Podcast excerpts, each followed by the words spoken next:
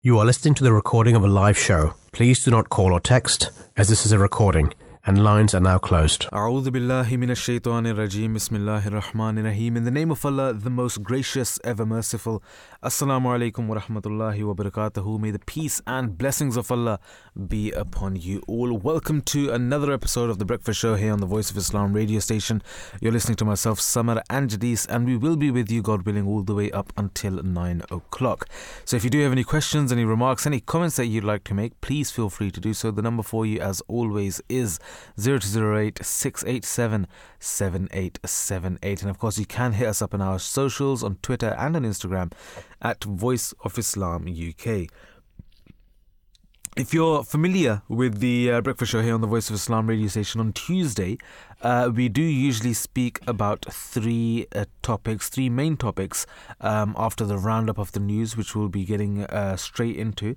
Um, but the topics for you today are how does social media distort the reality? Uh, a new DNA drug to fight blood clots, and last but not least, can we access our own immune system? So these are the topics for the day. Um, that's what we're going to be discussing. Uh, but and if you if you do want to get involved in any one of these discussions, then please pick up the phone and give us a call. Remember, this is your radio station, and we'd love for you to get involved. Zero two zero eight six eight seven seven eight seven eight is the number for you. Um, before we uh, getting get get into the uh, the the news roundup uh, and the front pages for the day, uh, Jalise, how are you doing this morning? Yeah, by the grace of Allah, everything is good. I am doing uh, well. Inshallah, by the grace of Allah, all is good. Very good, very good, Alhamdulillah. Um, and uh, what's the what's the weather looking like today? Yeah, so today showers will progress southeastwards across the UK with sunny spells in between. Heavy and potentially thundery showers in northeastern Scotland. Breezy with northwesterly winds. Moving on to tonight, we see that tonight showers will continue in the north and uh, west. Showers in the far southeast soon diminish, turning drier with clear spells elsewhere. Tomorrow, Wednesday, we'll see heavy and thundery showers in the north and east. Scattered showers develop elsewhere, but more frequent in the west, turning drier for most late with sunshine. An outlook for Thursday to Saturday, we see that Thursday will become breezy with outbreaks of rain in the south and southwest.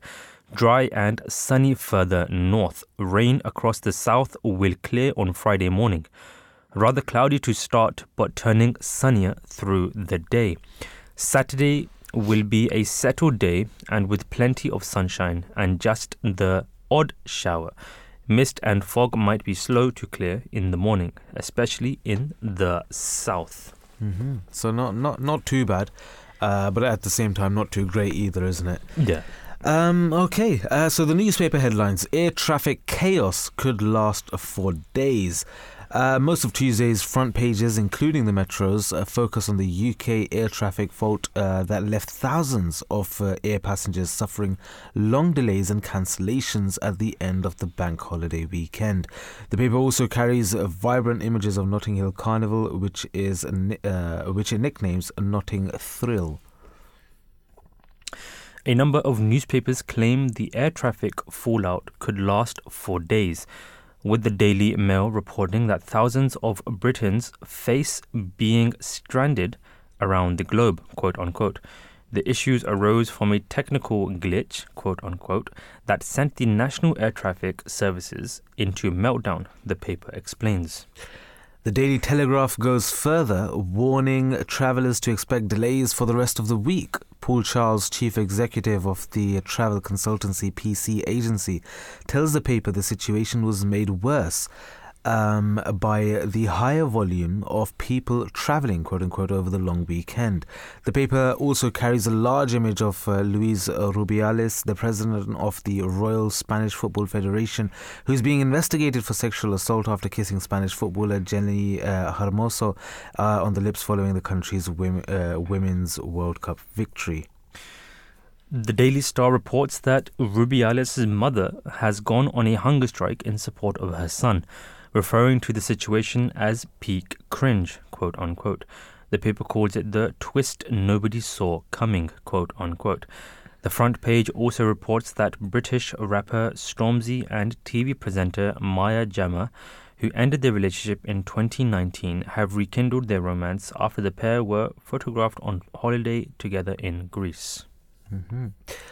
Um, the uh, an intelligence source who formerly uh, worked at GCHQ has told the Eye that a cyber attack could have caused the issues with UK air uh, traffic control. Uh, the government has not ruled that out, according to what the po- uh, paper points out. In contrast with the Eye, the Times says it has spoken to government sources and aviation officials, quote unquote who have in fact ruled out a cyber attack, quote unquote. It has instead been told that the issue could be the result of an incorrectly filed plan by a French airline, quote unquote. Nobody of the NATS has comment, uh, commented, it adds. Separately, a YouGov survey for the paper has found that the Labour Party is more trusted than the Conservatives on tax, immigration, and law. An image of uh, weary travellers at Heathrow Airport is how the Daily Express illustrates the main story of the day. Hundreds of flights were grounded yesterday, stranding thousands at home and abroad, quote unquote, it writes. In other news, the paper reports that singer Elton John has had a brain scan following a fall that saw him in hospital over the weekend. Get me out of air, quote unquote, the Sun writes warning that the flight backlog will take days to clear, quote unquote. A traveler stranded on the Spanish islands of Mar uh, of uh, Mallorca tells the paper, "Tempers are frayed, children crying, it's chaos." Quote unquote. The Guardian's main story is on a different issue. Michael Gove's alleged plan to rip up water pollution rules that house builders have blamed for exacerbating England's housing crisis, quote unquote. The decision will spark anger, quote unquote, among environmentalists, the paper warns. Another striking image of from Notting Hill Carnival also features with the added detail that the weekend celebrations mark the 75th anniversary of the Windrush landing. Windrush Remembered, quote unquote, is how the Financial Times sums up this year's Notting Hill festivities.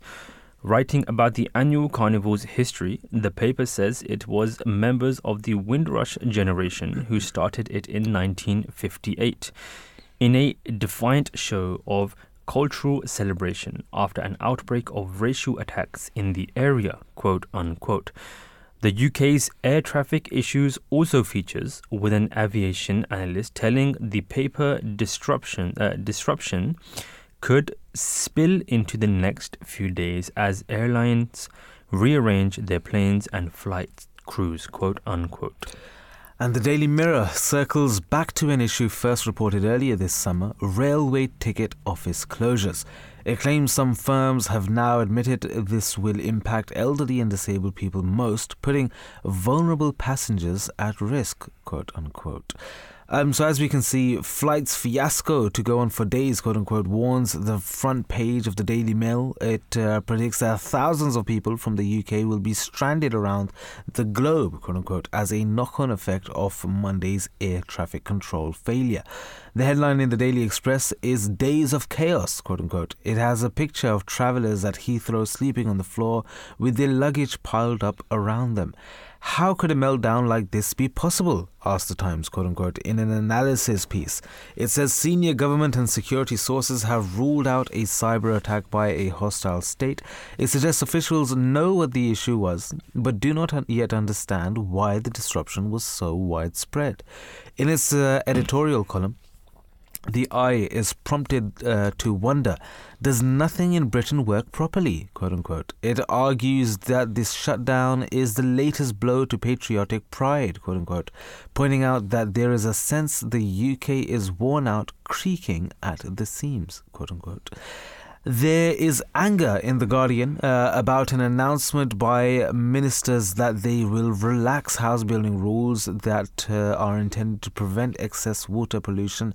A spokesman for Greenpeace is quoted saying, uh, Who would look at our sickly, sewage infested rivers and conclude that, that what they need is weaker pollution rules? But an unnamed construction industry source offers the opposing view, telling the paper this is undoubtedly good news for Britain's building supply.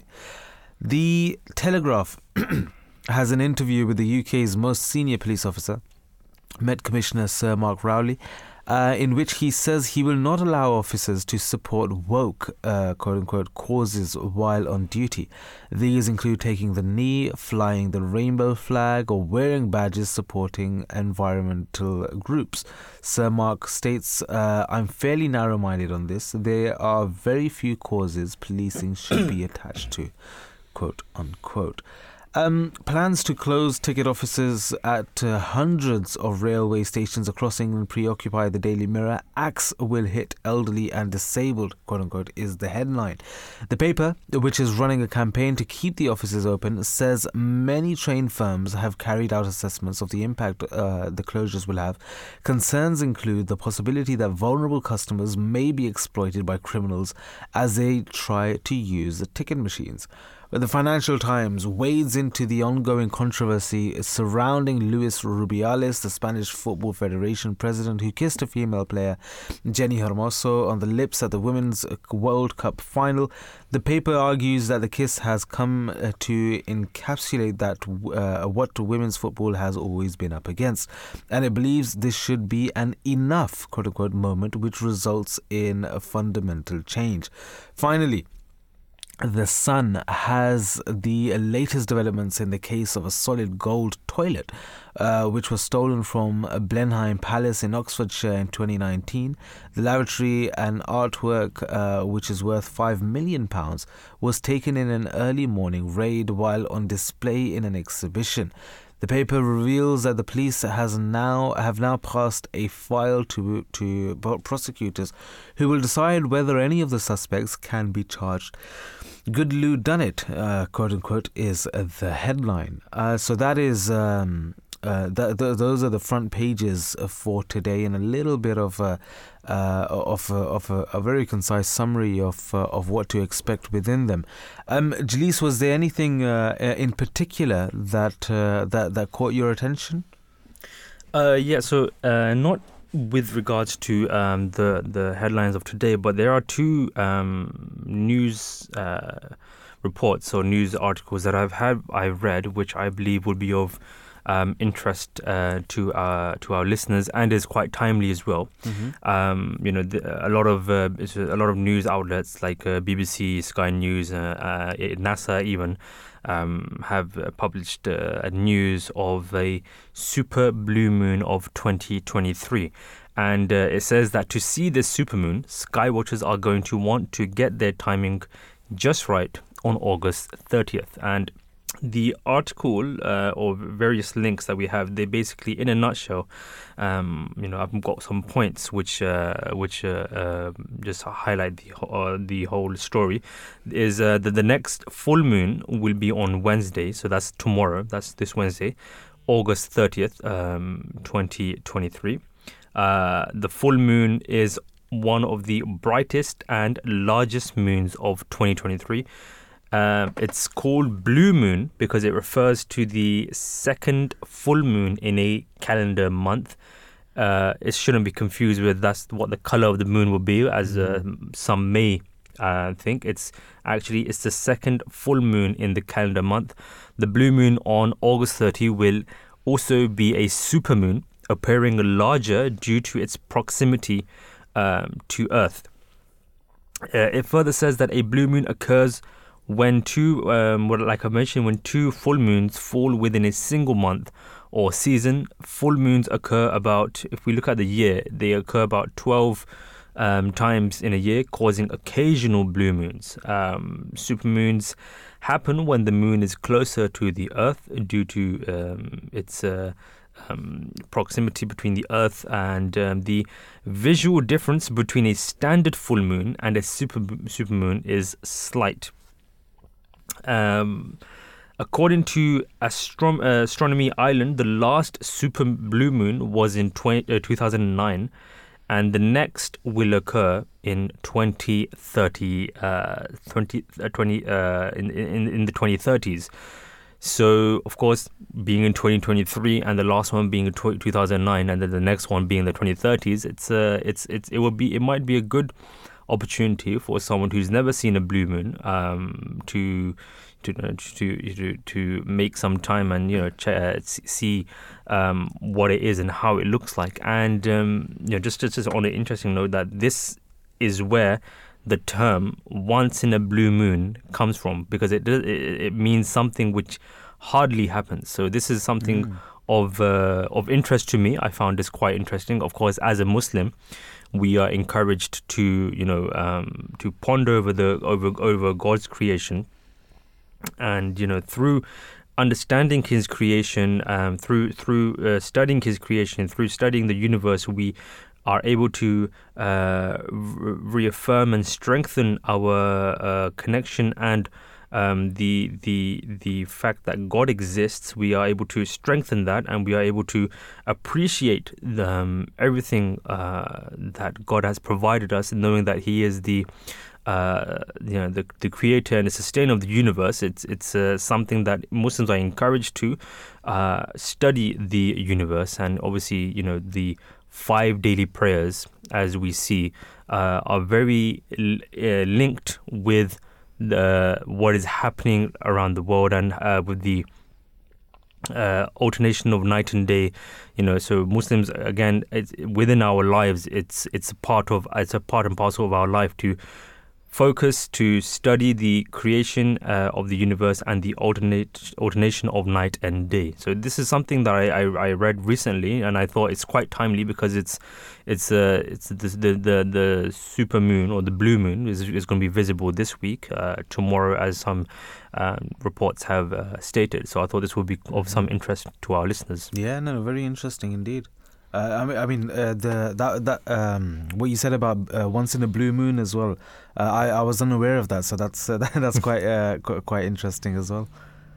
Yeah, and there, there there was um there was one more which I found quite interesting. Of course, it's linked to AI, and that of course nowadays is a huge topic. Um, a lot of people have been discussing this, and the news article or the title, I should say, was published by BBC, and the title in itself is quite capturing. Uh, capturing. The title is How Long Until a Robot is Doing Your Dishes? So this is the title of the article. Naturally, of course, when I saw it, I clicked on it because, of course, you know the title itself is quite intriguing. Mm-hmm. Um, just a brief uh, outline of what it actually states is that uh, in the future, robots um, that look like humans might become really good at doing all kinds of tasks, and that's where the title, you know, until how long until a robot is doing your dishes will come from. Mm-hmm. You know, a company called Sanctuary AI is working on a robot named Phoenix. It will be able to understand what we want, um, uh, learn about the world, and do things for us. You know, the CEO of this company thinks um, that the market of these robots will be even bigger than markets for phones, cars, and uh, property. You know, other companies um, are also making uh, robots. Robots like Phoenix have to. So the, so the article goes on to say that robots robots like uh, Phoenix have to uh, learn how to do things in the real world, which is harder than just um, talking like a computer. You know, they have to learn how to use their hands like they like when they you know pack clothes or bat into bags etc and you know teaching them the article states that teaching them is like a video game. First they practice in a computer game world uh, a computer game world and then they try in the real world. But again um, the article goes on to say that robots uh, still struggle with things that humans find easy like understanding how hard um, to touch something. And you know, there are professors who study robots, and they say that uh, while robots are getting better, they still have a long way to go before they can do everything. You know, some people worry that robots will take away human jobs, but others think that you know robots can help us um, do our jobs. That's this is so there's a there's a there's a people for and there's people um, against in the in in the sense that uh, will they will these robots be taking our jobs?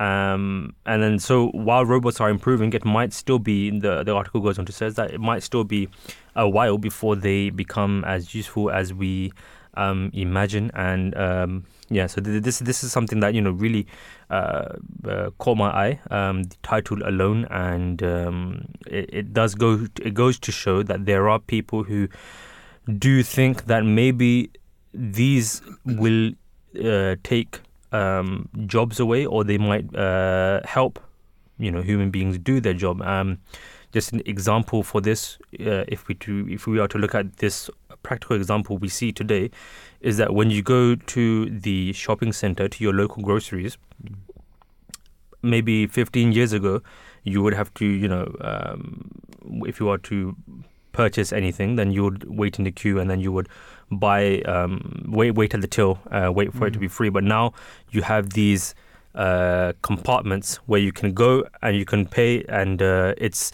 not a robot, but of course it's like a computer, it's like a machine where you're yeah. doing it self-service, where you're doing it yourself, and it's helped with uh, you know time management as well, and it's um, so this is a practical example of how I can see it. Yeah. Um, how these robots will actually look. Um, you know, that's a, that's a story for the future. Yeah. I mean, and, and it, there's always so many advancements, isn't it? Like you mentioned, the the self checkout.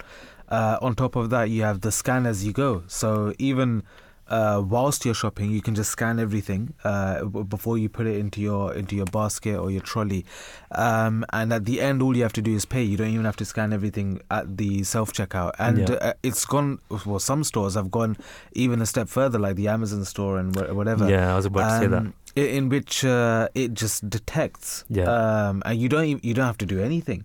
You just put something into your trolley and you and uh, you you just walk out as well, isn't it? And it just takes uh, uh, money from your account, and it's just it's it's mind-boggling how uh, things have changed so drastically within a, a span of, of, I don't know 10, 10 15 years yeah. or so. Yeah, indeed, indeed. I mean, I've I've heard about this uh, the, the, Amazon shopping that you said. I haven't been there personally myself, but I do imagine that the first time I would go uh, you know, picking up, let's say, maybe a sandwich or a drink and then just walking out will feel a bit strange at first.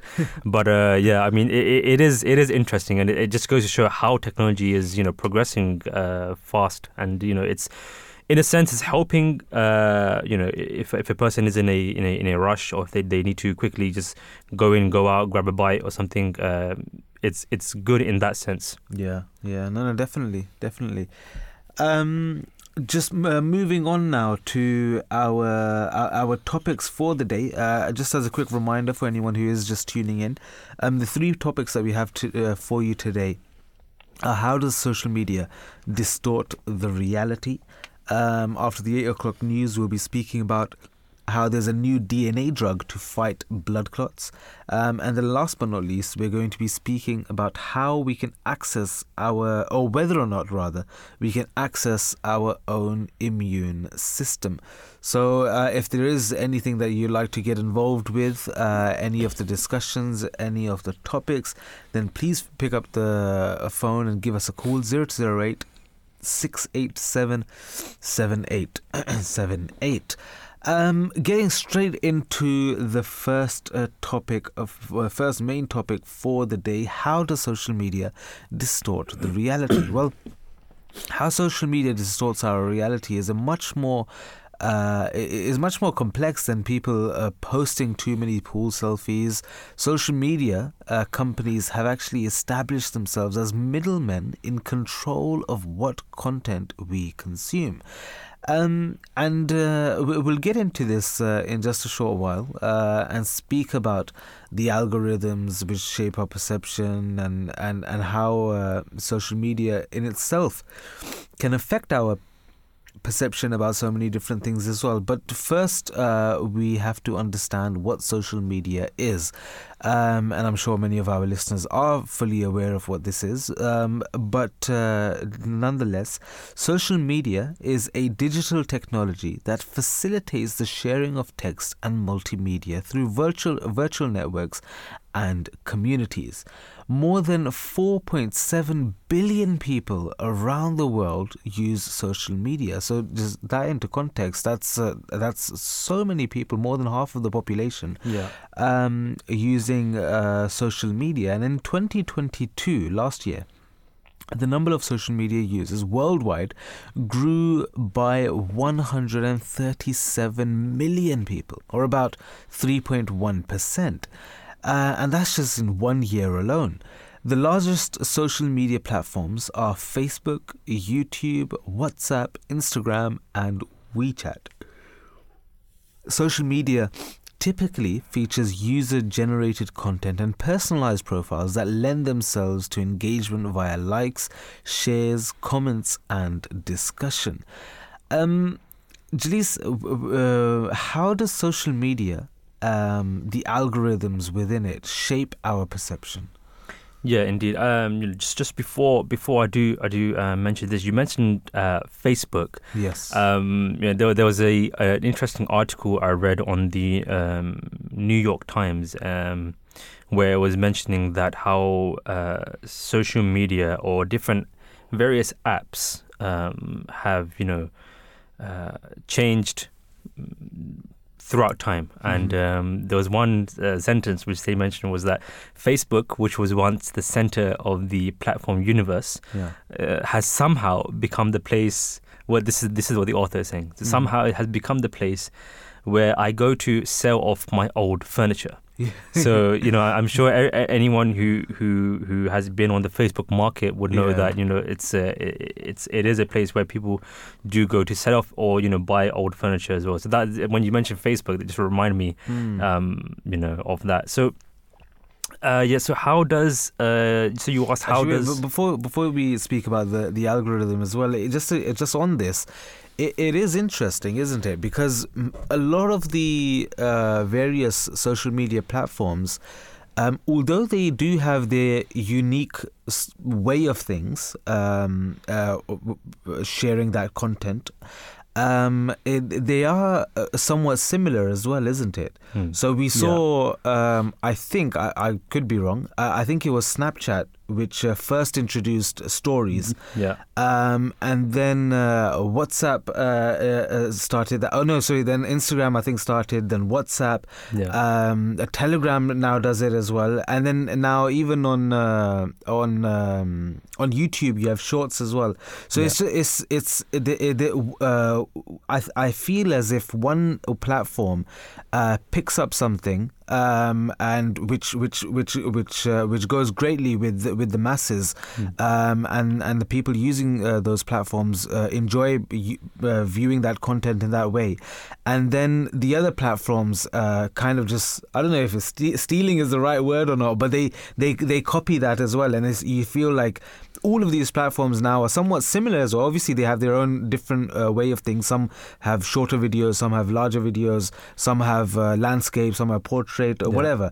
Um, but uh, but they, they have that. So they have their uniqueness, but they also have a sense of uh, of uh, of something which is the same as well, isn't yeah, it? indeed, indeed. I mean, uh, just the the article that I was referring to from the New York Times, the author has uh, stated, um, just like what you mentioned, where you said you you said you think is Snapchat which started it off.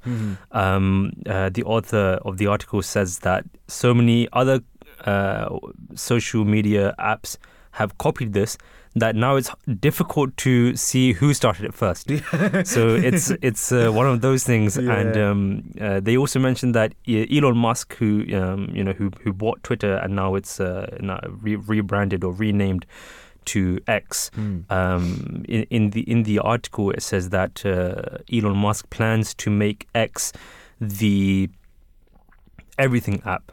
Uh, so you know, so it can it, it, it would have uh, everything. Right now, of course, everyone would you know go to Twitter and you know make a tweet or not Twitter, it's X now, but maybe Yeah. post a post a short uh, you know paragraph or something, an article maybe they've seen.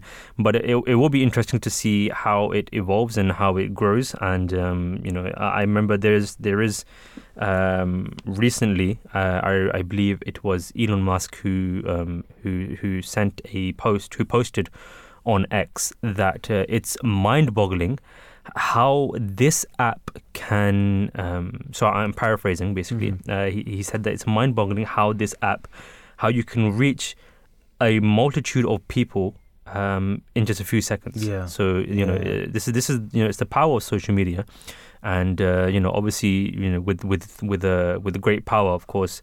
Um, you know, there's a there's a huge responsibility um, that's there as well, and that, that responsibility falls on the shoulders of every person who is um, on you know social media. Yeah, no, no, definitely.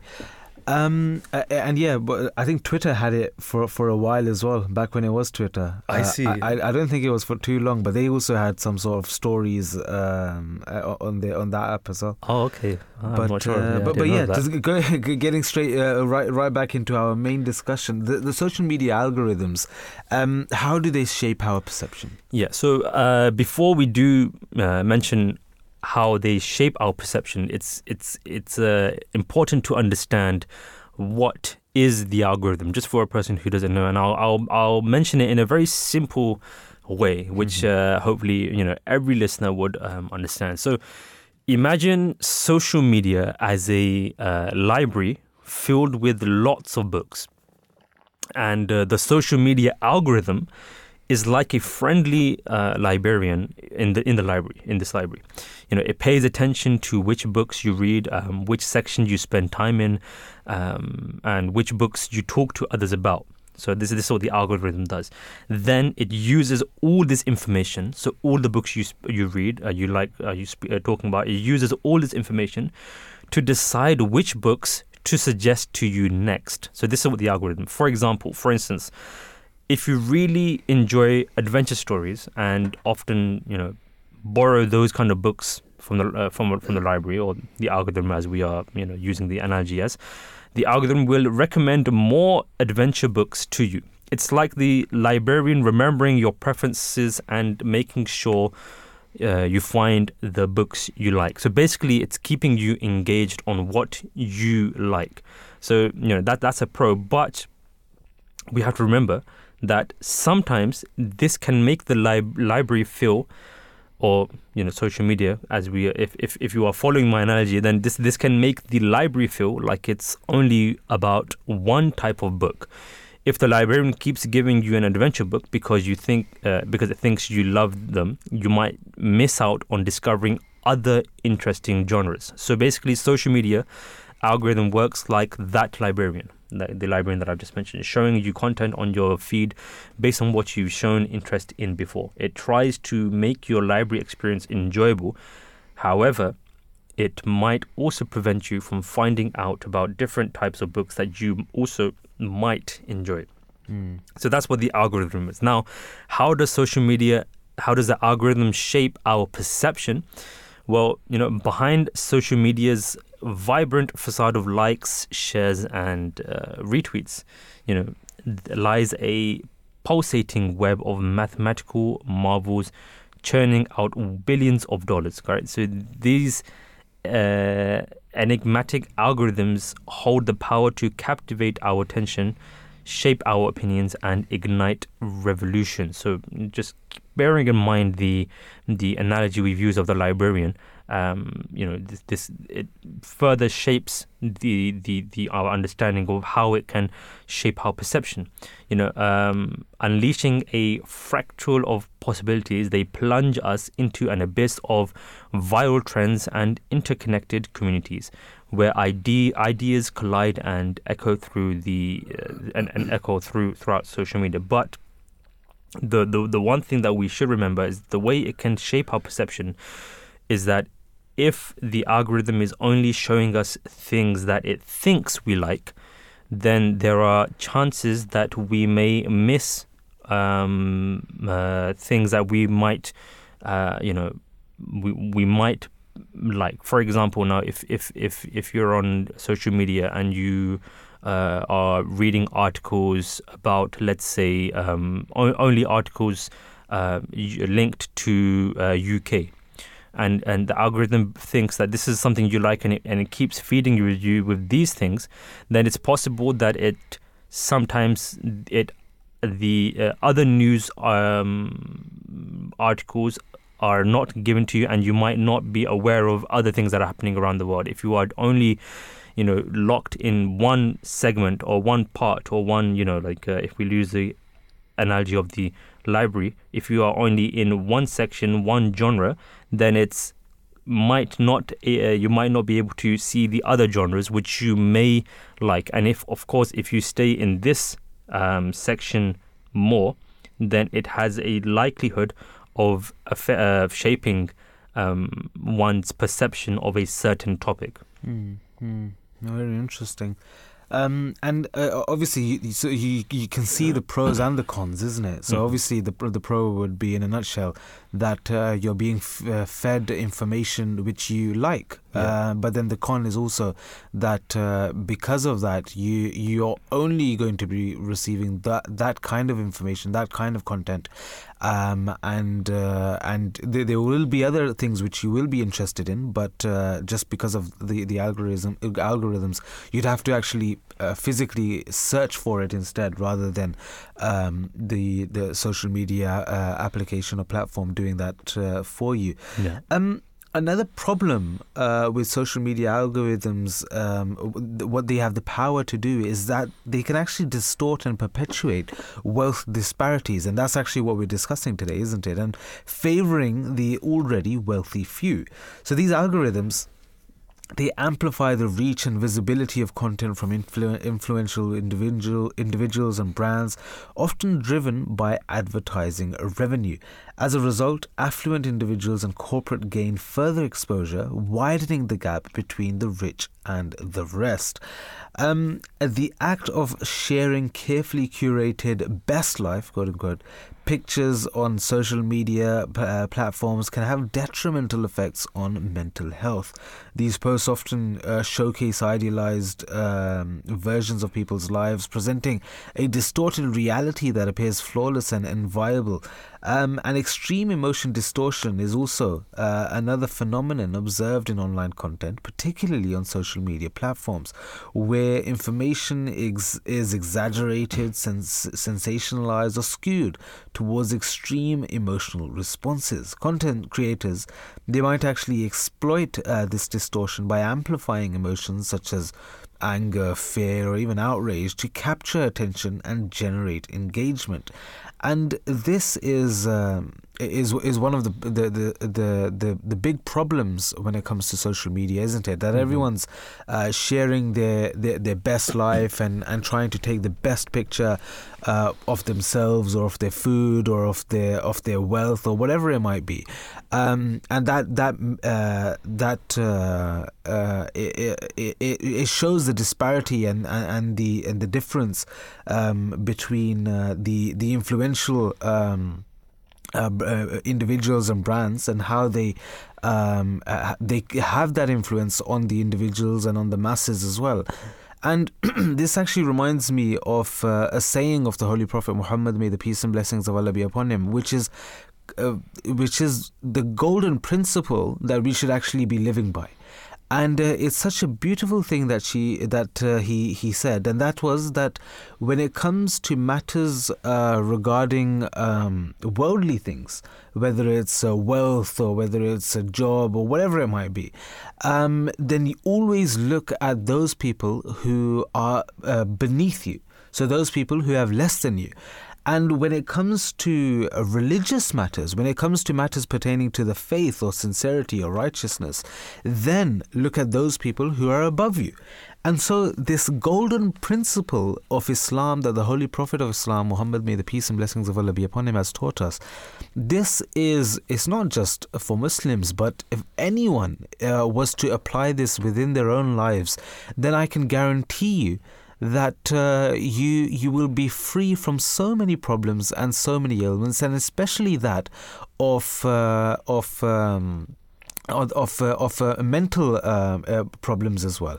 When it comes to stress, when it comes to anxiety, when it comes to depression, all of these things are because we're always comparing ourselves to those people with these millions of, uh, of followers, right?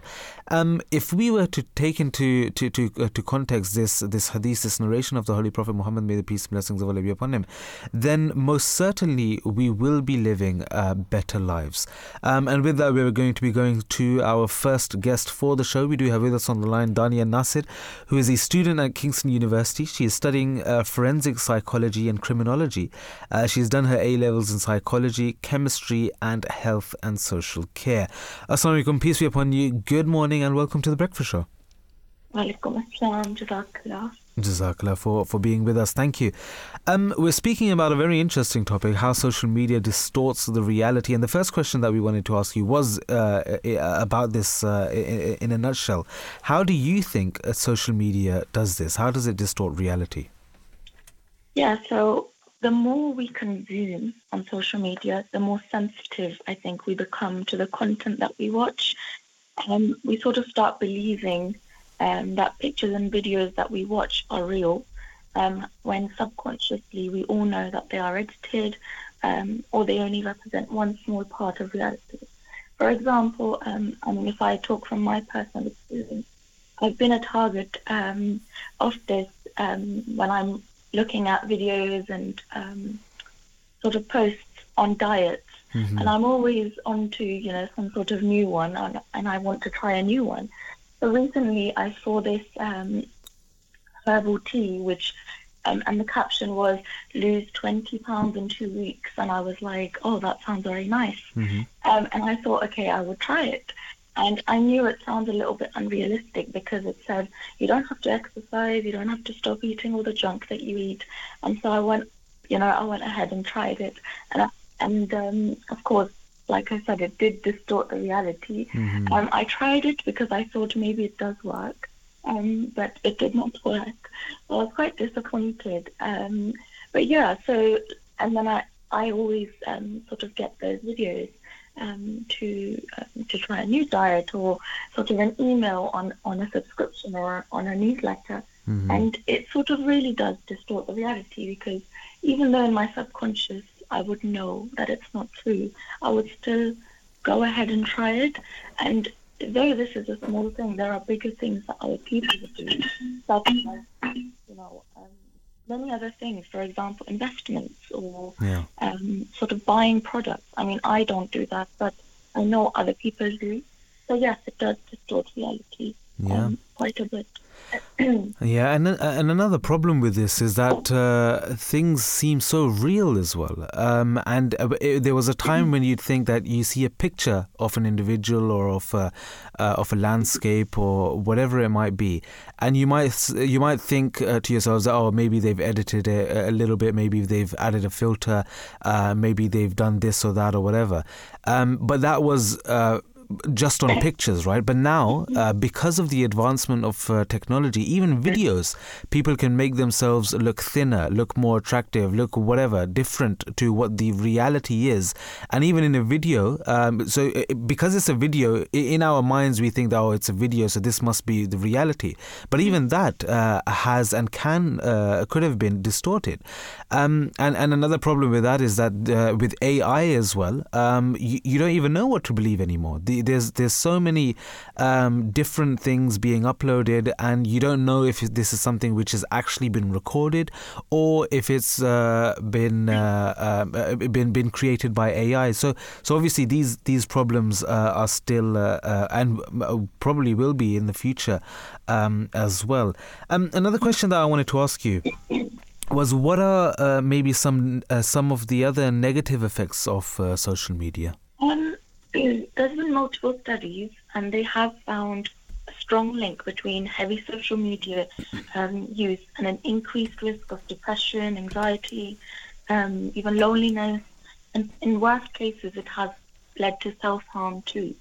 Um, social media, sorry, may promote negative experiences um, such as inadequacy about your life or appearance.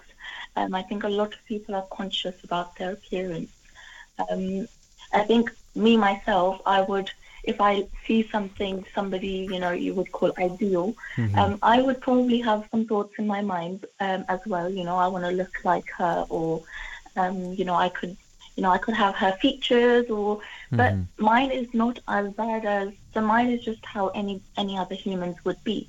But there are some people who go to the extreme lengths even um, to the point of looking exactly like the person. There's been such bad cases where people have had plastic surgery, um, and it's actually gone horribly wrong. Yeah. Um, the people want to look like the people that they are seeing, the influencers. Um, however, they only show the good side of their lives.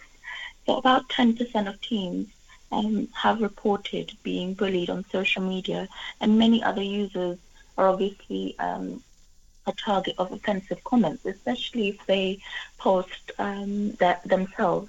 So if you post your picture, you know, a selfie, if you've gone on holiday, you post a selfie, and you would most likely receive at least one negative comment, if not more, depending on how many followers you have. Um, but even if you post something like um, on your story, so repost a post on Instagram, which has a um, which has a I don't know controversial opinion, you might still become a target amongst your friends or amongst your um, you know friend circle, family circle. So it does have a lot of negative effects, such as bullying, um, and of course mental health does become affected as well.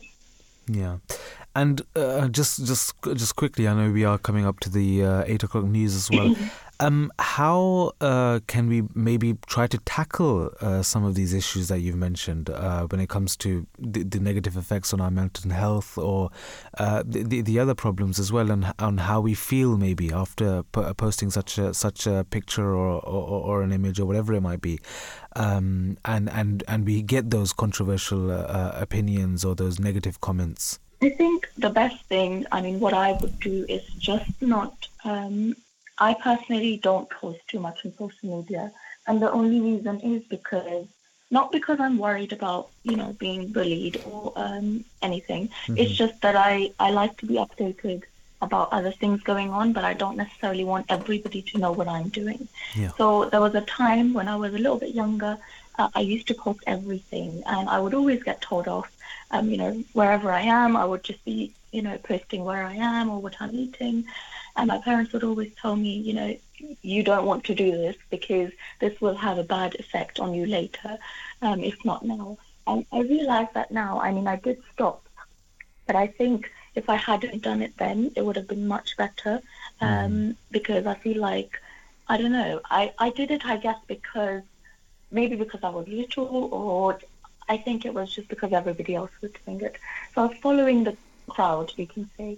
But I think it, it's not good. You should not be posting everything. That's the first step. You can post, um, and it's obviously your choice, but I wouldn't be posting every little update or every little thing. For example, on Twitter, um, there's a few people that I know that would be posting every little detail. So they would have at least 10 tweets in a day. And that's so, it sounds so bizarre because you don't need everybody to know what you're doing. And another thing is, um, for example, on Snapchat, um, people have their location on, Yeah. and um, it's it's extremely. I don't know why they do it, but it it just annoys me so much because you can see exactly where they are, um, exact location, and it's. What if somebody else sees it? What if somebody that shouldn't see it sees it? So Yeah. it's not just your friends seeing it. There's other people that see it, and I mean, some people that I know, I've told them to turn it off, but they don't listen, and it worries me a little bit. But I think don't have your location on. First of all, that's one of the worst things that you can do. The other thing is don't be posting everything. And thirdly, if you do become a target of anything and it's it's bothering you, it's best to seek advice. So um, if you're young, speak to an adult. If you're an adult, I mean, speak to somebody who's older than you, or speak to speak to a friend. Okay. Um, but if you can't speak to anybody, um, I think speak to a professional, a mental health professional, and um, I think that's probably the best way Yeah. to go about in these situations. Definitely, definitely. Thank you for that. Uh, unfortunately, we, that's all that the the time that we have for uh, for for today.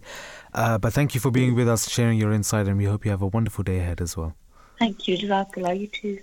Assalamu alaikum.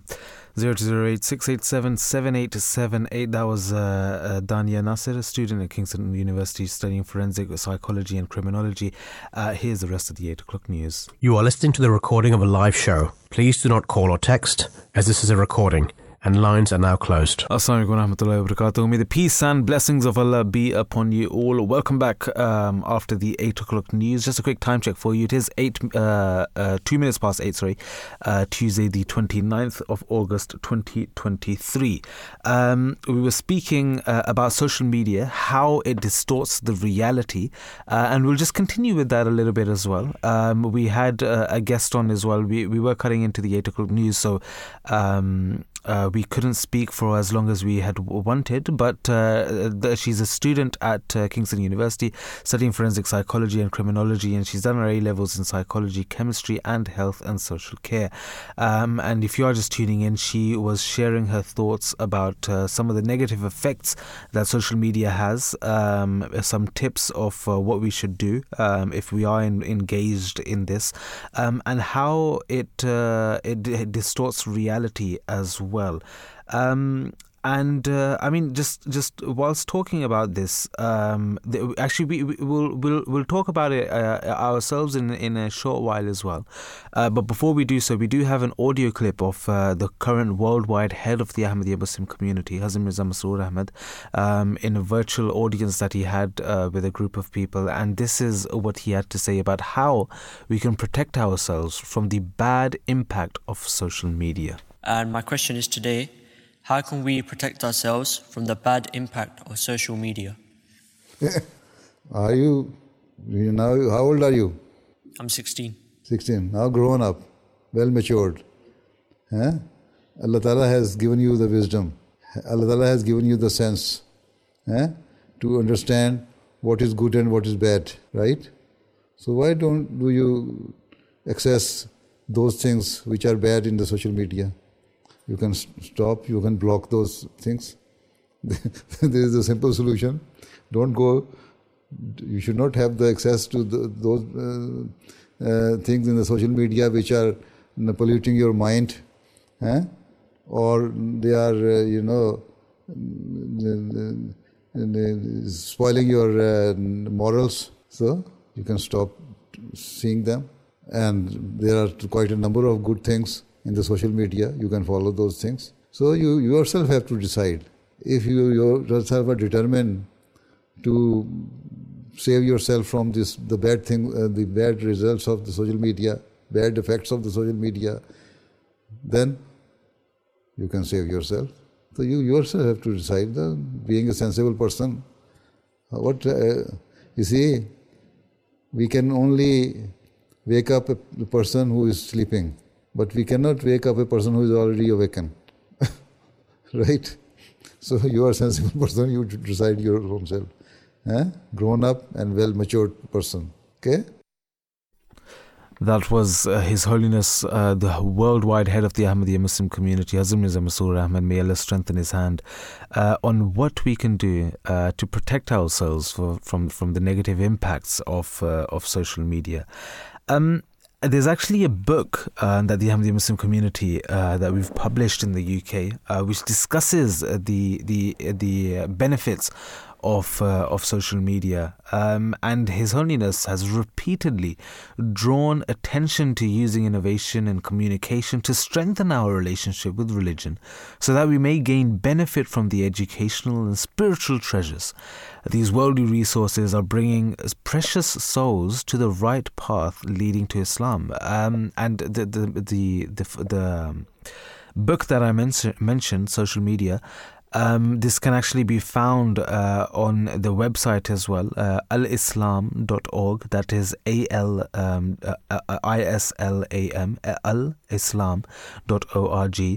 Um, and if anyone would like to to to read that or any of the other um, so many uh, uh hundreds of books uh, that are uh, on the website, you can do so completely free of charge. Um, so if you would like to visit that, uh, of course you can do so. Um, His Holiness uh, has, on so many occasions, stated that the best social media platform is MTA for Ahmadi Muslims around the world, and this is the um, the Ahmadi um, t- uh, t- television channel, which uh, can also be uh, viewed on uh, apps and on uh, YouTube uh, as well for the benefit of of the masses. Um, and in an address at the annual uh, gathering of the ladies of in UK um, on the in 20, 2015. October 2015. Um, they uh, he, he mentioned uh, that as I have said today, we are able to utilize modern technology to convey our teachings. Apart from MTA, we also have uh, the um, Jamaat's websites, uh, the websites from within the community through which programs and books filled with knowledge and information are easily available. You must seek, uh, he goes on to say that you must seek to avail these resources and constantly increase in your knowledge.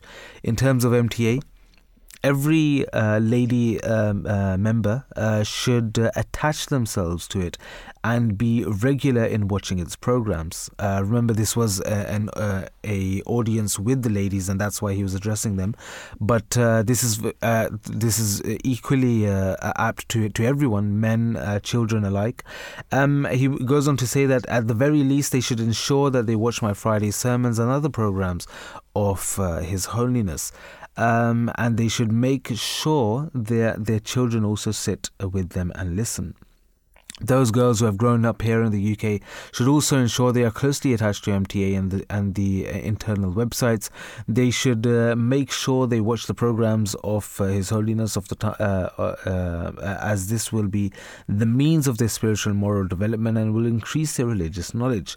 Um, this means that rather than surfing the internet and viewing other websites which may not hold true information, it is better to draw our attention to the internal websites and online media uh, library, including MTA. Um, is there is there anything else uh, that you'd like to quickly share? I think before uh, moving on to the next topic.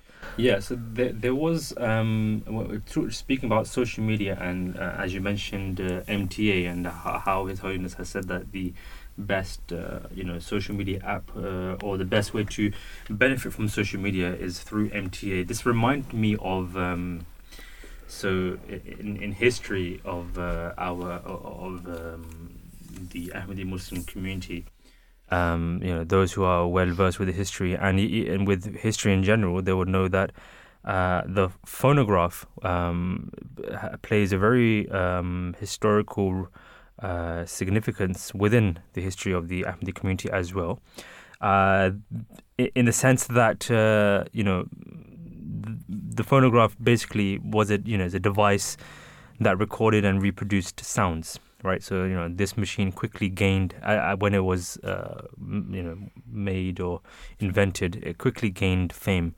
And uh, when it arrived in India, which is you know the home country of the promised Messiah, uh, Hazrat Mirza Ghulam Ahmad, um, he was he was very highly enthusiastic about this invention, and he he said, and I quote that, you know, up until now, this phonograph has been used uh, has only been used for fun. But in actuality, God has kept this invention for us, and great tasks will be carried through it. And then in uh, November 1901, um, there was a companion of the promised Messiah. He reached Qadian with a phonograph. So he, he came to Qadian, which is the hometown of the promised Messiah, um, Hazrat Ghulam Ahmad. And he, he, he came to uh, the, the hometown of the promised Messiah with the phonograph and it was the latest at that time. It was the latest technology available, and you can imagine, you know, the latest technology available in uh, in, in a hamlet in India in Qadian, um, which was there to save you know sound recordings. Now, the promised Messiah, you know, spared his time after the you know Asr prayer, after the prayer, um, to examine this device, and he you know. Um, he recorded a uh, you know, a companion of his recorded in a mel- melodious voice um, a poem of the promised Messiah, uh, which is actually in it's in, it's in Urdu, but you know the English translation is that you know this voice is coming from the phonograph. Seek God from the heart, not through boasting or pomposity. And you know this whole incident shows that uh, with the with the technological uh, technological ad- advancements, um, we can you know use this uh, to you know aid our uh, aims um, and, and and aid the spread of Islam. Um, and you know, social media can be used in a way um, you know, as Muslims, we can use this platform to, you know, spread the true message of Islam, spread the true teachings of Islam, and you know, reach uh, the masses, you know, within a few seconds, um, as we mentioned earlier in the segment as well. So I thought this was uh, it was a it was a good it was a good um, point to mention, um, you know, because we do find certain technological advancements even in the history um, linked to our uh, our our community, the Ahmadi Muslim community as well. Mm-hmm. Very interesting, uh, indeed. Um, and with that, uh, we'll be going uh, to our our next uh, segment. Just just one thing that I, I do want to remind our listeners, especially for those who may be uh, tuned in after the eight o'clock news as well, um, is this this this golden principle uh, that the uh, Holy Prophet of Islam, Muhammad, may the peace and blessings of Allah be upon him, has laid out uh, before us, and that is that uh, when it comes to worldly things, when it comes to wealth or acquiring more and more money and, and things of that sort, then he said that you should always look towards look towards those people who are beneath you, those people who have less than you. Um, and it, when it comes to uh, religious matters, when it comes to sincerity of faith, when it comes to um, uh, us being good and godly people, then you should look at those who are above you, those who are superior to you, and those who are more uh, more of a relationship uh, with God than you. Um, and so, if we were to always follow this, then we would free ourselves of uh, of uh, this uh, this complex that we always need to be like these uh, influencers on social media, or we need to be as rich as them, or we need to have uh, look as good as them, or we need to have as much uh, as many cars as them and buildings and all of these things. Um, if we were to follow this principle of Islam, then we would free ourselves of of this illness um, and our mental state would be in a far better position as well. Um, like I said, with that, uh, going to our second segment for the day, a new DNA drug to fight blood clots. Uh, so, researchers have pro- proposed a side effect free anticoagulating treatment to fight blood clots. Uh, this has so far proved effective in test mice sorry, and could be ready for human trials in just a few years. Uh, so there's various uh, medical circumstances, uh, including heart attacks and extreme cases of COVID 19, um, which necessitate the use of anticoagulants, uh, medicines that prevent blood clots. But the most commonly used, heparin, um, can induce potentially fatal side effects by making the blood clots worse rather than better. Um, this only happens in a minority of patients. So, effective uh, treatments are not commonly explored. Uh, researchers have now proposed a side effect free anticoagulating treatment that has so far proved effective in test mice and could be ready for human trials in just a few years, like we just mentioned. Um, what uh, was the study uh, which was carried out uh, in this regard? Yes, yeah, so the, the team um, devised a next uh, generation thrombin inhibitor um, consisting of DNA molecules, which includes um, a novel mechanism uh, to prevent the severe bleeding. So, you know, the key molecule in the drug is called a uh, bispecific aptamer, and its uh, special feature is being able to bind to multiple things um, uh, at once, simultaneously. You know, another useful feature, another useful um, uh, thing about this is that uh, feature is um, short DNA sections which act as an, an antidote uh, to the undesirable clotting side effect during HIT. this uh, DNA-based drug essentially, um, you know, it enables it, it helps, you know, more complex behaviors than drugs based on uh, simpler, more you know, traditional um, chemistry.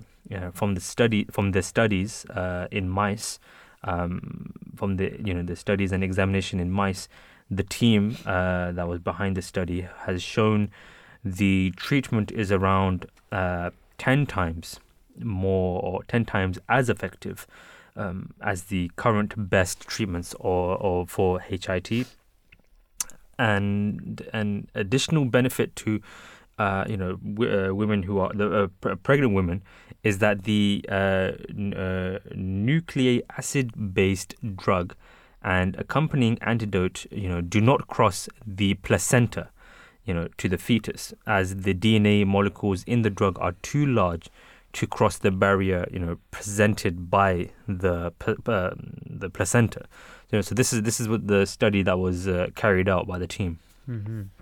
And the, uh, the the findings to the study. So the COVID nineteen pandemic brought much woe to people around the world, and at the time of writing, the, though much of the world seems to have moved on, the effects of the pandemic continue to linger. One aspect of uh, some extreme cases of COVID nineteen that has not been uh, widely reported is the complication brought on when the anticoagulant uh, medicine heparin is used in an attempt to reduce blood clots in patients. Um, a small number of up to 3% of recipients suffer the side effect of uh, heparin induced um, thrombocytopenia, uh, HIT, which we mentioned earlier, a potentially fatal and rapid clotting of the blood, uh, the opposite of the intended effect. Other medical issues such as heart attacks, kidney dialysis, and even some surgeries can also require anticoagulants. Heparin was the first anticoagulant and is used widely. Uh, it's considered incredibly important by the World Health Organization, but because of the low number of HIT sufferers and thus lack of interest from the pharmaceutical industry, this issue is underexplored despite its uh, severity uh, and increase due to COVID 19.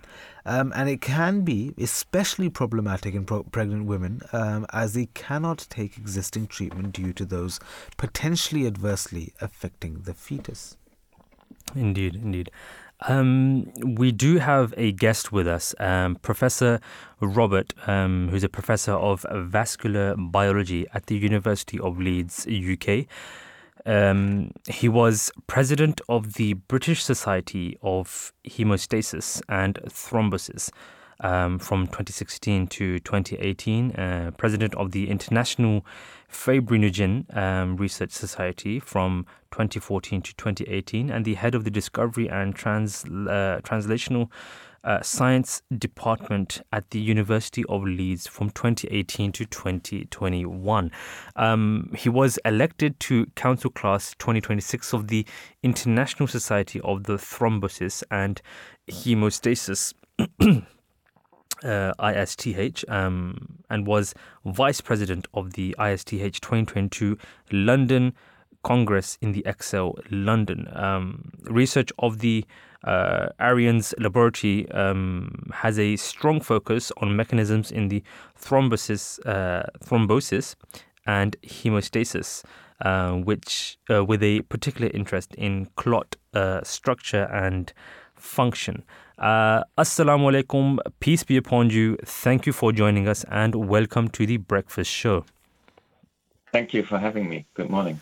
Good morning. Thank you for joining us. Um, we do uh, have an interest. We, we, are we are talking about an interesting topic, and um, you know we are glad to have uh, a professor uh, like yourself, um, you know, to uh, help us with these questions that we have. So the first one would be: is um, could you kindly you know start um, by enlightening our listeners uh, what thrombosis is and how this new study could help um, such patients? Sure. So um, thrombosis is actually a natural defense system gone wrong because the body has developed this, this really ingenious system to protect against injury and potentially harmful bleeding, which is called blood clotting. And this blood clotting system is actually intrinsic to the blood and is normally activated when there is injury. However, in you know in certain diseases, um, blood clots can also occur without injury and, and form inside a blood vessel. And, and this is potentially very dangerous because if we have blood clots inside a blood vessel, that can lead to very dangerous outcomes, such as a heart attack, which is basically a blood clot in the heart, a stroke, which is a clot in the brain, or a DVT, where we have a clot in the leg, arms, or lungs, for example. And so, what this new study has done or started doing is developing a new drug that could stop uh, the unwanted blood clots from forming. So, it's a, it's a new anticoagulant basically that they're trying to develop. hmm I see. And um, you know, how do the you know anticoagulants, you know, specifically heparin, uh, as we've been discussing, uh, cause the formation of blood clots, and why are they potentially um, dangerous? Well, actually, normally anticoagulants do exactly the opposite. They don't form, uh, lead to the formation of blood clots. Normally, anticoagulants, and that also includes heparin, actually stop the blood from clotting, mm-hmm. um, and so rather than than causing any clots. And they're in fact actually very useful to treat patients who are at high risk of thrombosis, so who are having heart attacks or strokes or DVTs. In those cases, these drugs are used to prevent clots from occurring. However, in the case of heparin, this is a special case because it, eh, with heparin, there's a very small chance of a complication to occur in the patient, which is called uh, HIT or HIT, which is short for heparin-induced thrombocytopenia. Now, I'd, I'd like to point out here that this condition is really very rare, and by no means occurs in all patients receiving heparin. So, so if you have been prescribed heparin, uh, for example, by a doctor, please don't stop taking it because it's important to stop clots from forming. However, in a very small proportion of patients, we have this, this particular complication. And we, we actually do not yet fully understand the, the complete mechanisms be, behind HIT, but you could um, compare it to a kind of an autoimmune response triggered by the heparin. And what happens then, consequently, is that um, this autoimmune response starts uh, targeting platelets. And these platelets are small blood cells that help with clotting. And they, the, these platelets get activated and, and, and eventually destroyed. And so they reduce in number. And this is a typical feature of this condition. And this is why it's called thrombocytopenia, which is basically uh, thrombocyte, which is platelet, and penia, reduction in number. But the, the, the, trouble is that the platelets get activated, and this may then cause uh, unwanted clots or thrombosis, which is actually the very thing that heparin tries to reduce. I see. Um, yeah. I see. Um, and so when this happens, the patients that do develop HIT when when they've had heparin, and remember there's a small proportion, they are then moved on to another anticoagulant such as argatroban, which is a direct thrombin inhibitor. But the problem with that is that it could cause bleeding. And so this is where this new study that we've been discussing comes in, because they're trying to develop a new anticoagulant that could specifically be used in patients with HIT uh, to stop clots from happening. And the new thing about this drug is that they can easily reverse it. So if bleeding were to occur, the drug can quickly be reversed, and basically being made inactive. Ah, I see. I see. Um, and uh, you know, why are some people prone to um, develop thrombosis, especially as seen in COVID nineteen patients? Yeah, we've seen a big rise in thrombosis, especially during the acute phase of the pandemic of COVID 19. And, and that's because actually thrombosis is a disease that's caused by many factors um, including atherosclerosis, which is you know, people with heart disease, which is also the, called the furring up of arteries. So in patients with cardiovascular disease or stroke, the risk of thrombosis is high. But there are many, many other factors. So immobilization is a, is a key uh, risk factor for, for thrombosis, obesity, the lack of exercise and movement. Cancer is a big risk factor for thrombosis, and all these factors can cause for example, DVTs. But then the, the other key mechanism that, that also uh, causes thrombosis is infections and inflammation. And this became particularly apparent uh, during the COVID pandemic, and particularly in the initial phases where the virus was highly virulent thrombosis caused a lot of uh, uh, problems, complications in the patients. But nowadays, with COVID 19, it's, it is actually less virulent uh, currently, and, so it's also causing less clots at the moment. If people do contract COVID 19, the risk is much less nowadays. I see, I see. Um, and as a as a professor of uh, vascular biology, why is research about uh, anticoagulants so vital, and why has its um, com- complications received um, little attention in the past? Yeah, it's, it's becoming more and more important this research, and and it's becoming more in the headlight as well, and, and that's a good thing. It's very important for two key reasons I see, and the, the first one is that uh, as I've as we've discussed just now, is that there's so many different factors and diseases that can cause blood clots to happen from from cardiovascular disease to cancer to, to COVID 19, for example. So to have specific anticoagulants for specific diseases, I think is, is really important. And the second reason why I think anticoagulants research about it is really important is because, as with, with many treatments, um, there could be side effects. And so, particularly with anticoagulants, obviously, that is bleeding, which is the opposite from uh, the clot being formed. And so, development of new anticoagulants that do not cause bleeding or minimize that risk, or uh, anticoagulants which are reversible, such as you know described in this study, is really important, I think. And these are both two two key active areas for, for, for research currently in anticoagulants. Mm-hmm, I see, I see. And um, uh, just lastly, um, we we recognize, you know, we see um, your personal efforts to develop, you know, novel treatment options for uh, thrombosis. Um, in your in, in your opinion, um, what are the most um, exciting, you know, um, or you know, well well well talked about or exciting uh, advances, you know, happening in this field? Yeah, I think there's a lot of uh, exciting advances happening currently in the field, and the most exciting of these are that we we we can now start targeting more specific factors and mechanisms that have not been targeted in the past uh, uh, in, in, earlier anticoagulants. Older anticoagulants, they're, they're far more generic and they stop blood clotting by working on several targets at once, but that has uh, a risk of complications. Now we can develop much more specific uh, drugs that target only one clotting factor at a time or one mechanism at a time. And as we know, the clotting system is quite a complex system. There's many clotting factors that contribute. Uh, so there are many new drugs that we can currently try and develop and test, and with the hope that we can, you know, they could be, be more potent than previous um, drugs and, and also lead to much less complications being more specific. And particularly, for example, include, you know, leading to less bleeding.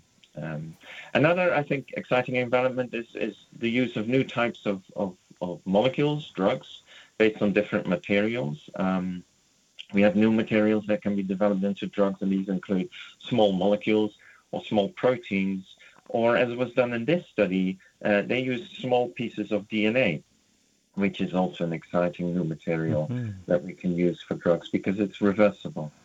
Mm, I see. I see. Um, yes, it's, it's it's quite quite interesting, and um, yes, we we do appreciate your time um, for answering, you know, our questions. Um, you know, thank you for joining us. Uh, have a wonderful day and a beautiful week ahead. Thank you for having me. Thank you. Thank you very much. Bye-bye. Bye. That was Professor Robert, um, Professor of Vascular Biology at the University of Leeds, UK. Mm-hmm. Some very interesting uh, uh, points which were discussed over there. Um, we we can see um, when it comes to uh, illnesses and uh, um, and ailments, uh, His Holiness, the current worldwide head of the Ahmadiyya Muslim community, said that Islam has enjoined fasting uh, for Muslims, but uh, has established rights for those who are ill. And uh, what God Almighty states, and this is recorded in chapter 3, verse 168 of the Holy Quran, is that the prescribed fasting is for a fixed number of days, but whoso among you is sick or is on a journey shall fast the same number of other days. Thus, Islam has established the rights of those who are ill and exempted from their uh, uh, uh, and exempted them, sorry, from fasting. So as, so as long as they are ill and until their health is restored. His Holiness said that Islam also teaches to fulfill the ill desires. Once the Holy Prophet of Islam, Muhammad, may the peace and blessings of Allah be upon him, was visiting visiting someone who was ill, and that person expressed their desire for some bread. The Holy Prophet of Islam, uh, may the peace and blessings of Allah be upon him, said that if a person who is ill desires something to eat, then then an effort should be made to provide that for them. Islam also teaches that there is a great reward for those who visit the ill, thus advocating the rights of those who are actually ill. And His Holiness said that there are uh, that there was once someone who wished to see the promised Messiah upon whom be peace, but was unable to walk due to an ailment in his feet.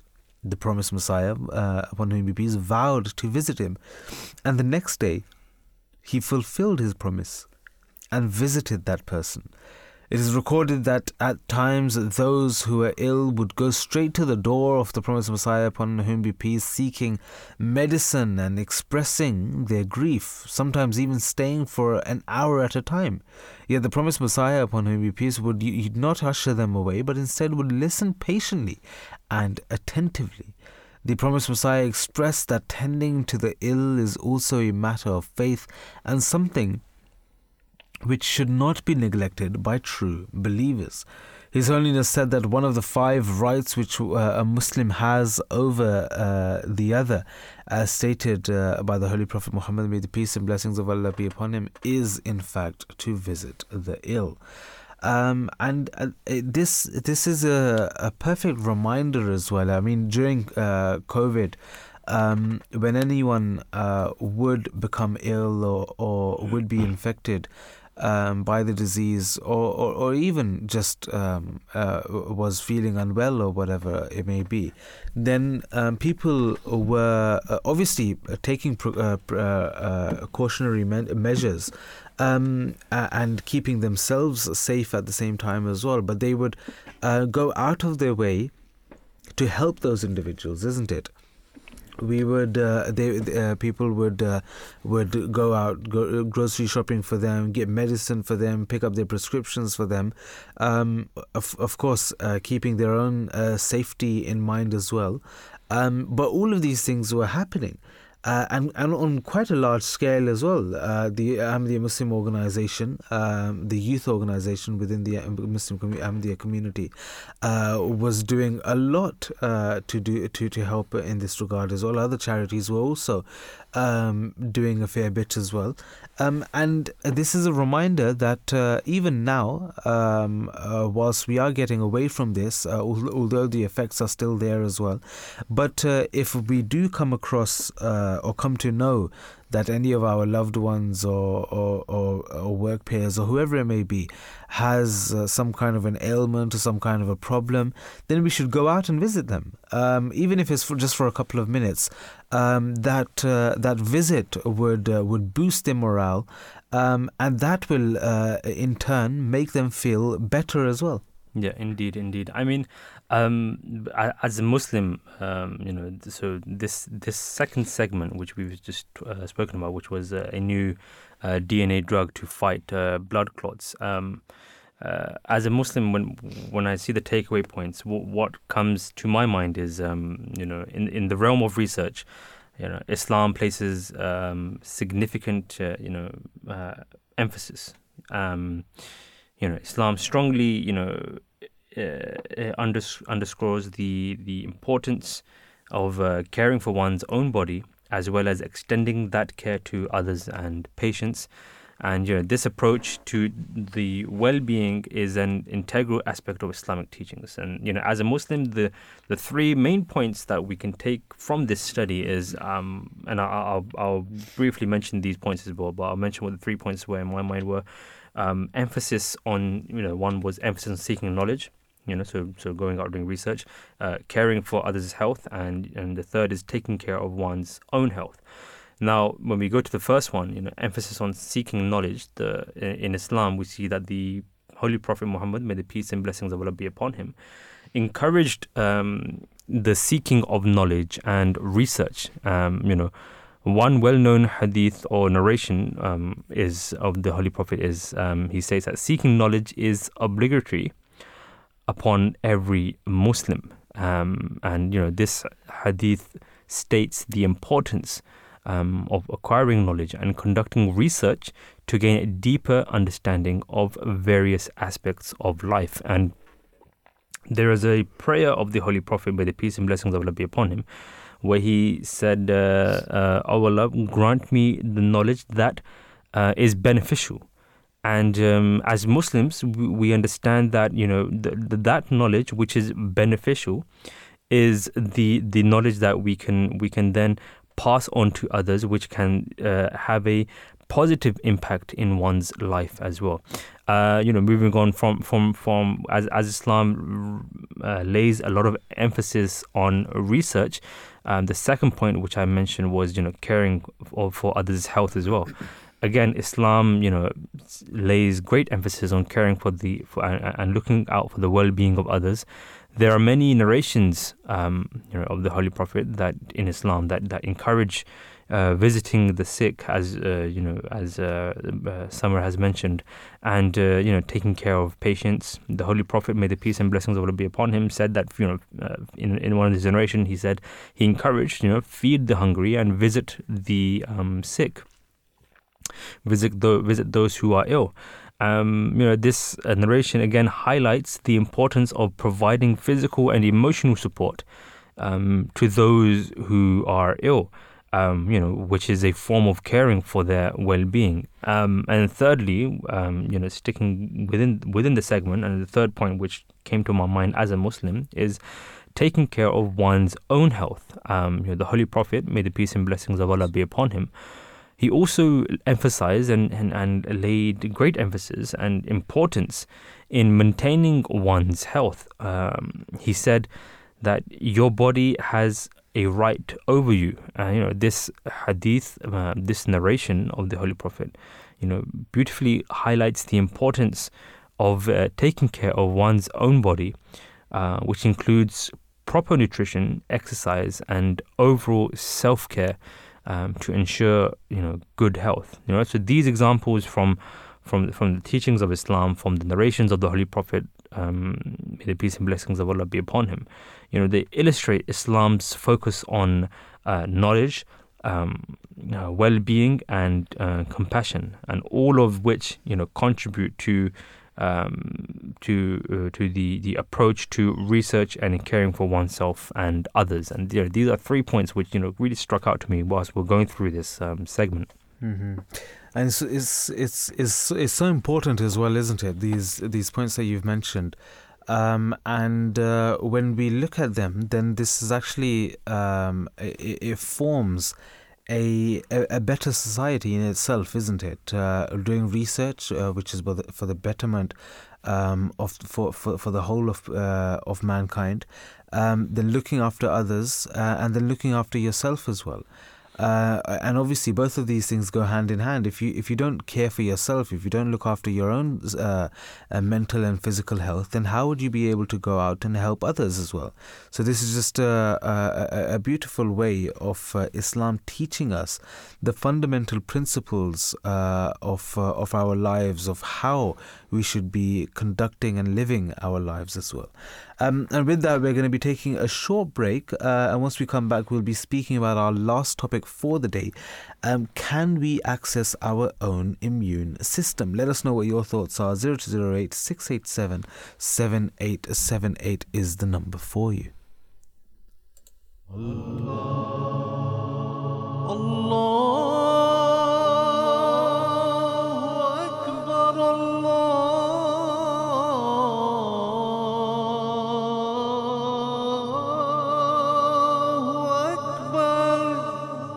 You're listening to the Voice of Islam Radio, broadcasting on DAB and via the internet 24 hours a day. ولله الأسماء الحسنى فادعوه بها الرحمن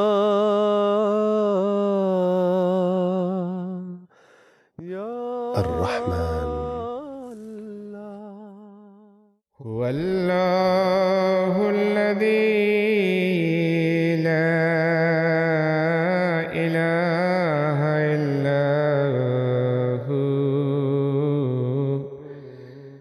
عالم الغيب والشهادة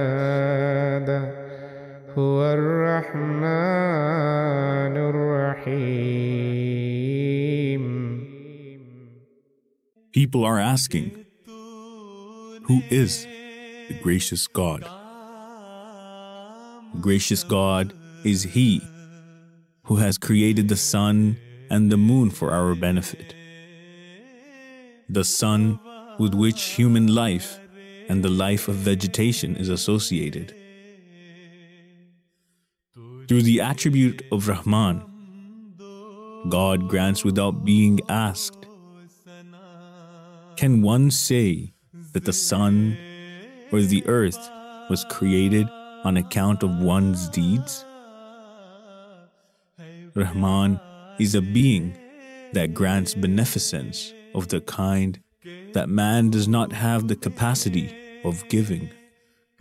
It is by virtue of being gracious that all creation receives God's universally prevalent beneficence.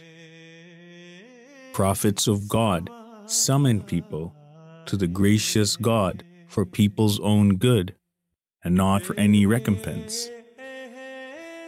The promised Messiah, peace be upon him, states, The Holy Prophet, peace and blessings of Allah be upon him, was the perfect manifestation of Rahman because his beneficence is incomparable. Being the perfect man, the Holy Prophet, peace and blessings of Allah be upon him, had this quality in him more than anyone else, and an ordinary person, too, should aspire to the paradigm, deriving luminosity from the sun of 1400 years ago. In this age, the promised Messiah, on whom be peace, has further spread the light. The light of the promised Messiah, on whom be peace, is from that same gracious God.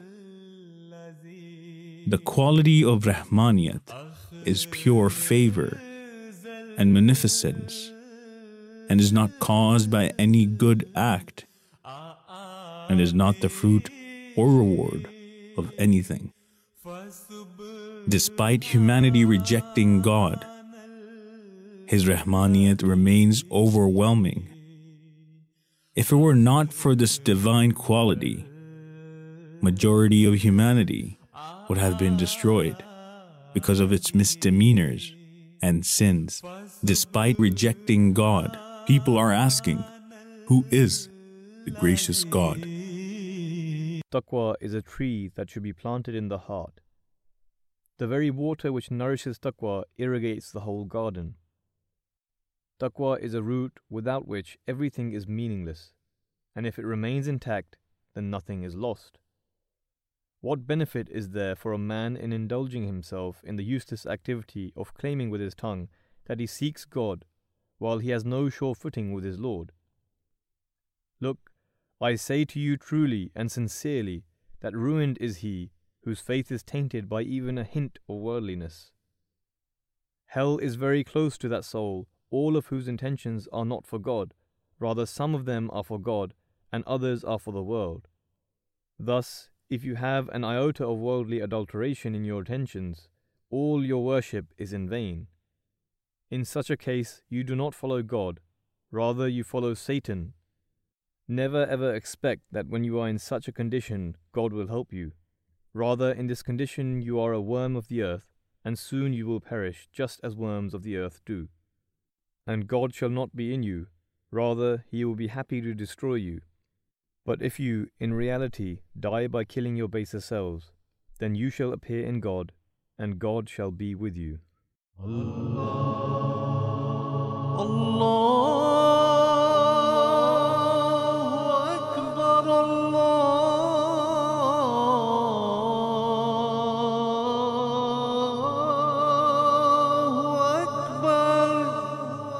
You're listening to the Voice of Islam Radio, broadcasting on DAB and via the internet 24 hours a day. Assalamu alaikum warahmatullahi wabarakatuh. May the peace and blessings of Allah be upon you all. Welcome back to the breakfast show here on the Voice of Islam radio station um, where we are going into our last topic for the day, and that is can we access our own immune system? Um, just as a reminder for you, uh, before uh, the, the first topic that we spoke about was how does social media distort the reality? Um, and then before this uh, break, we were speaking about a new DNA drug to fight blood clots. Um, and like I mentioned, now we are going to be speaking about access to our own immune system. Um, if you would uh, like to get involved in this discussion about this topic, then do pick up the phone and give us a call 0208 687 7878. And of course, you can tweet us and leave your comments on our Instagram page as well at Voice of Islam UK.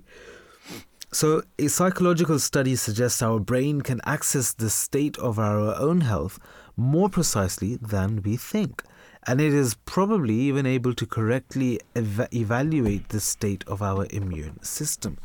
Well, the first thing that we're going to be addressing in uh, this segment is what is the communication between the immune and nervous systems. So, this communication between the immune system and the central nervous system is key for our sense of well being or illness.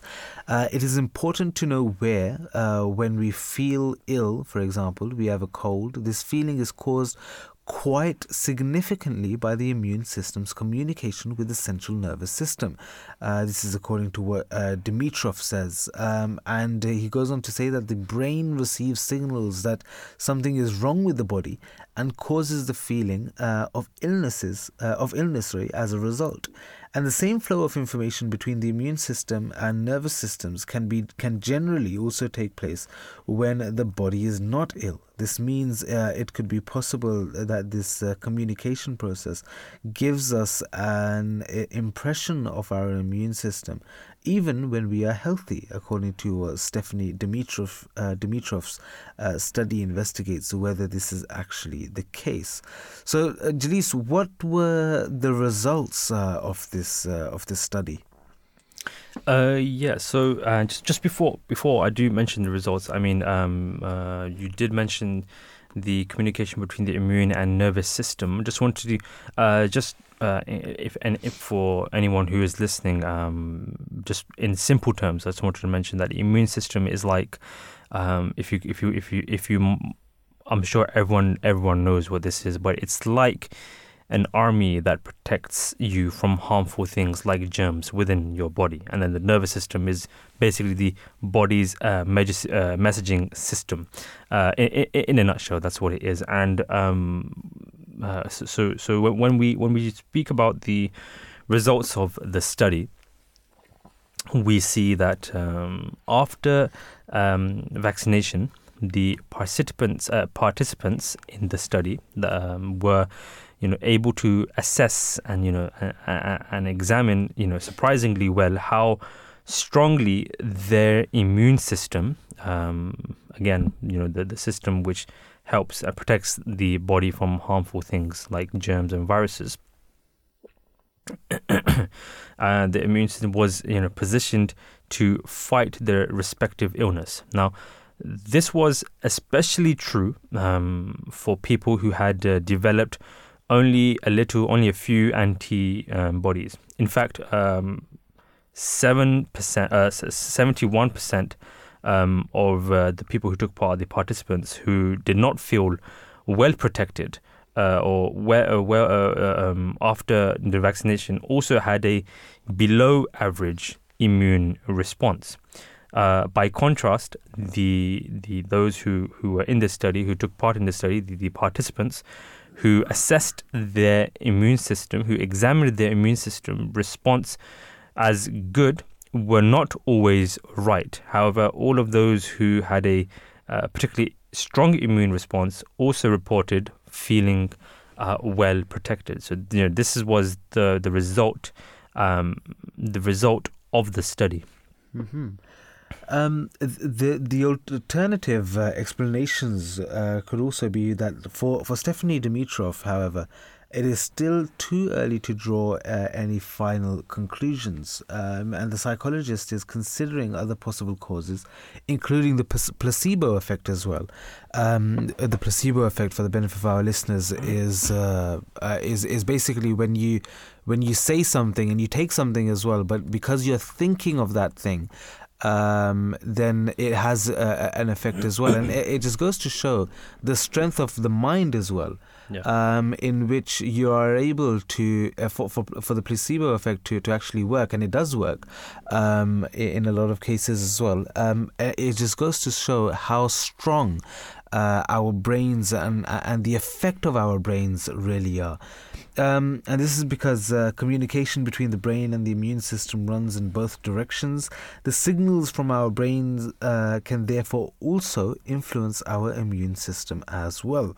People who firmly believe in vaccination or are basically optimistic um, could thus actually develop a better immune defense. Uh, again, the placebo effect, and also feel better protected.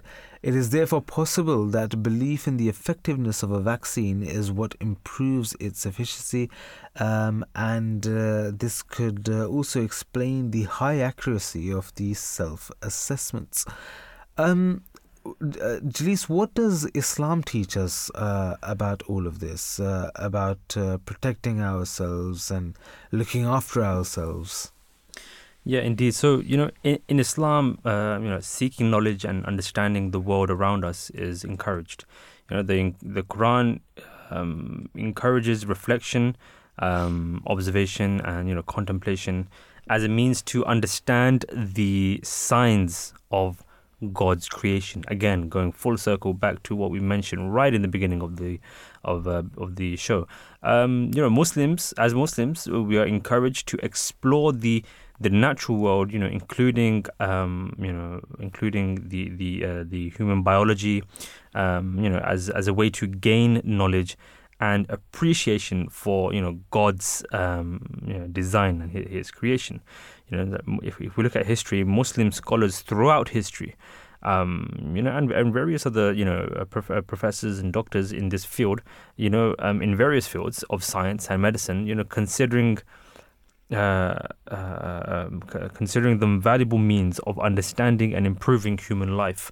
Um, the pursuit of medical knowledge and you know the exploration or the, the, the, the examination or the exploring of the bodily functions, including the immune system, are in line with the you know Islamic values as long as you know they are uh, you know pursued ethically and for the betterment of um, individuals and you know society as well. And um, in the Holy Quran, you know, we, we, we there are various verses in the Holy Quran which you know point towards um, t- uh, point towards uh, uh, human, uh, health and uh, you know studying the um, studying the uh, the creation around us and studying um, everything God has created. And of course as human beings are creation of God as well.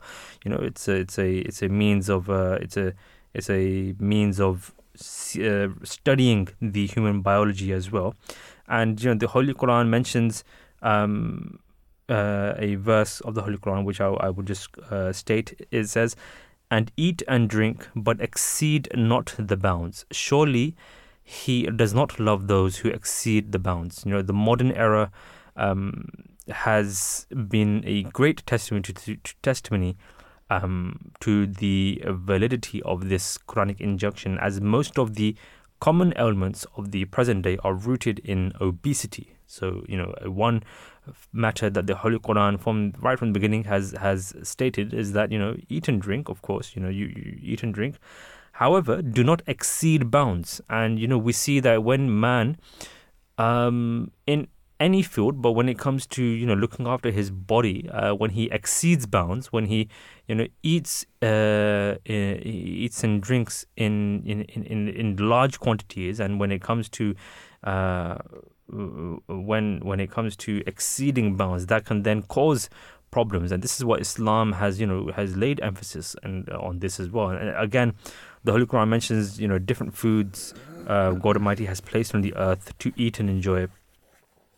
And uh, there's what there's a verse where it says, "And he is, he it is who has subject uh, subjected to you the sea, that you may eat therefrom uh, fresh flesh." Um, again, uh, moving on, there's a different verse where it says, "And the two seas are not alike." This one palatable, sweet, and pleasant to drink, and the other salt and bitter. And from each you eat fresh meat. Um, you know, th- there are various other verses of the Holy Quran which. Uh, uh, you know, which which uh, point to, to point to uh, health as well. And there's, there's one where, you know, there comes forth um, uh, in Surah An-Nahl. Uh, we we read that there comes forth from their bellies a drink of varying hues. Therein is a cure for men. Surely is that uh, in that is a sign for people who reflect. Um, this verse, you know, it highlights the great uh, the uh, efficacy of honey and how it can cure many uh, ailments. In fact, the Holy Prophet, may the peace and blessings of Allah be upon him, you know, was very uh, cautious about excessive eating, like I mentioned in the uh, verse of the Holy Quran before. He was cautious about excessive eating, you know, and on one occasion, he said that you know the food for two persons or for the food for two people is sufficient for three, and the food for three is you know sufficient for four persons. So we we see that Islam has laid emphasis um, on you know looking after our bodies and you know making sure what we eat is actually benef- uh, benefiting us rather than having an opposite effect. Most certainly, and and it's so essential that we actually look after uh, ourselves and be mindful of the things that we consume.